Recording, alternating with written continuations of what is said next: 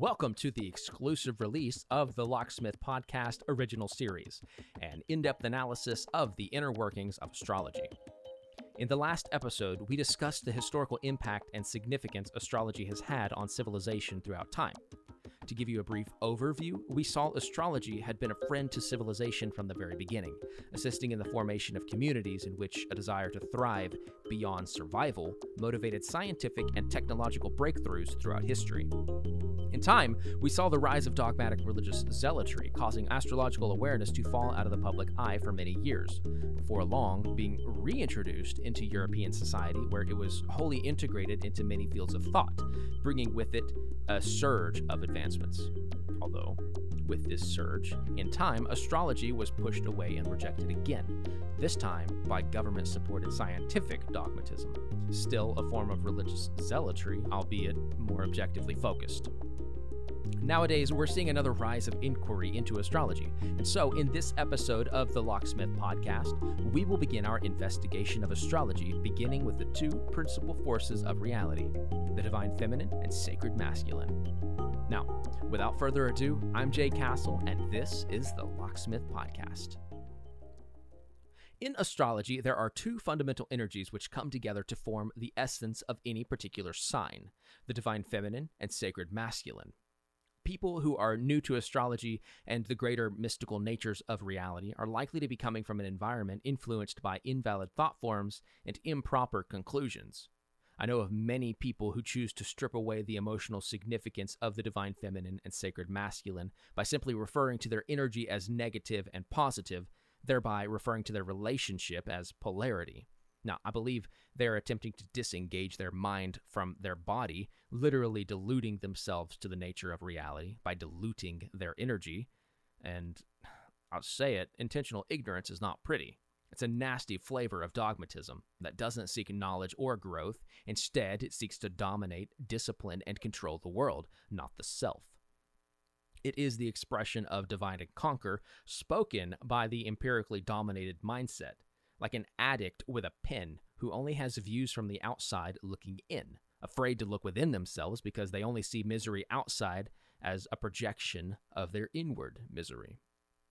Unfortunately, there are astrologers who do not hold fast to the belief of divine feminine and sacred masculine, or one or the other, perhaps because it interferes with their political and social feel-good opinions and baseless, disingenuous self-valuations, but that is polarity speaking. Forget the lies. You're living in hell if you don't feel at home in your own body, let alone within God, and you'll never feel like you belong if you reject your significant other. There is a reason beyond the reason.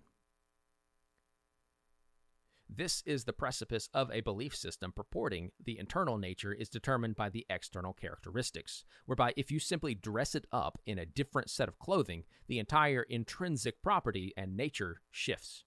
But that simply is not true.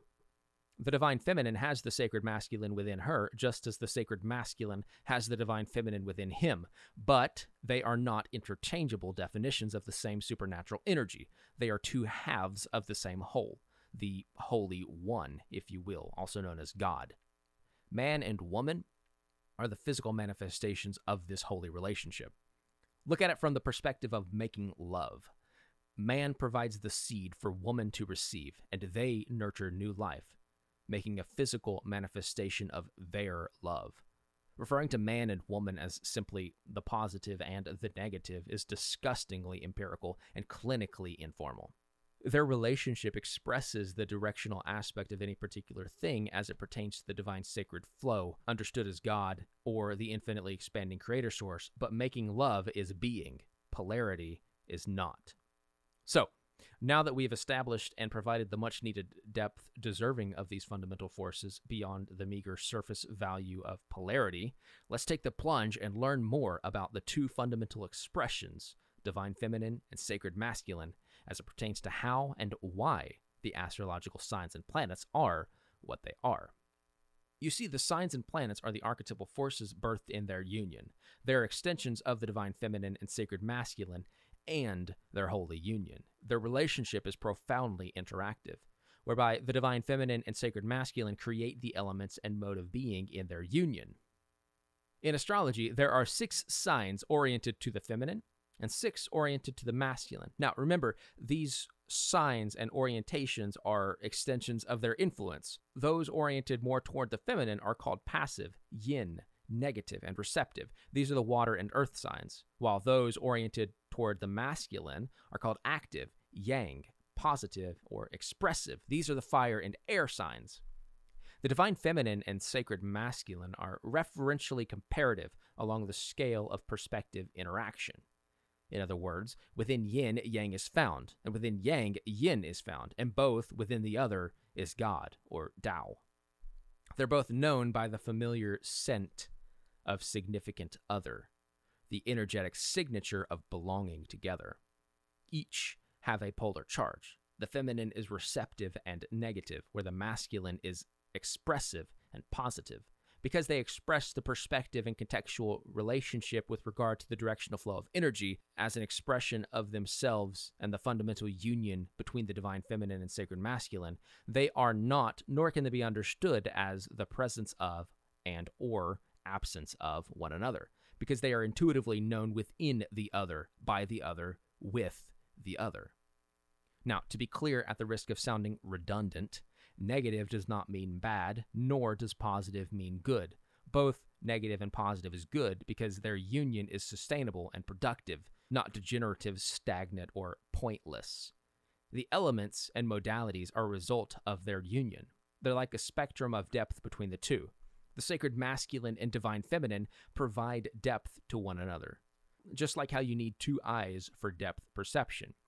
It's not a coincidence. To help with conceptualizing this, take writing, for example. The symbols can only be understood because where you mark is just as important as where you don't. The, the, the negative space is important, just like audible communication. What I say is just as important as what I don't. It's the union of sound and silence, which we can use if we listen to derive meaning. This is the beautiful relationship of shifting energy. It's never stagnant, never motionless, ne- even at rest. They express their love in every aspect of being. They are quintessential aspects, ultimately in us, as Alpha and Omega are in God. It's the you and I in love, where I eternally owe you. Now, that is the beauty of marriage, because you provides depth. You provide depth so that I may be known. Without you, who is there to know me? Who is there to hear? Who is there to respond? You see, the divine feminine and sacred masculine are the two whose sum, product, and divisor is God. Together they merge and twist and bend and billow, forever in eternity, bringing out the beauty in being, infinitely expanding creator source. Everything is reflective to their union, from math and art to trees and brains. Duality is the depth reflecting their union. You cannot escape duality, not through drugs nor decadence, because when the sky is masculine, the feminine is sea. It's a matter of context and perspective. When the sea is masculine, the feminine is land. When the land is masculine, the feminine is space. And when space is masculine, well, the feminine is hiddenness. They are all with regard to the like. You see, the divine feminine expresses herself in the mystical realm of the submissive and interconnected watery force to receive. She expresses herself in the physical realm of the enduring and binding earthen force to nurture. She expresses an internal orientation and a fixed modality. Her divine energy is shown through emotions, sensations, and feelings. The sacred masculine expresses himself in the realm of the purifying and honest expression, the fiery force of will. He expresses himself in the realm of the physiophenomenal associations between archetypes, the airy force of expansion.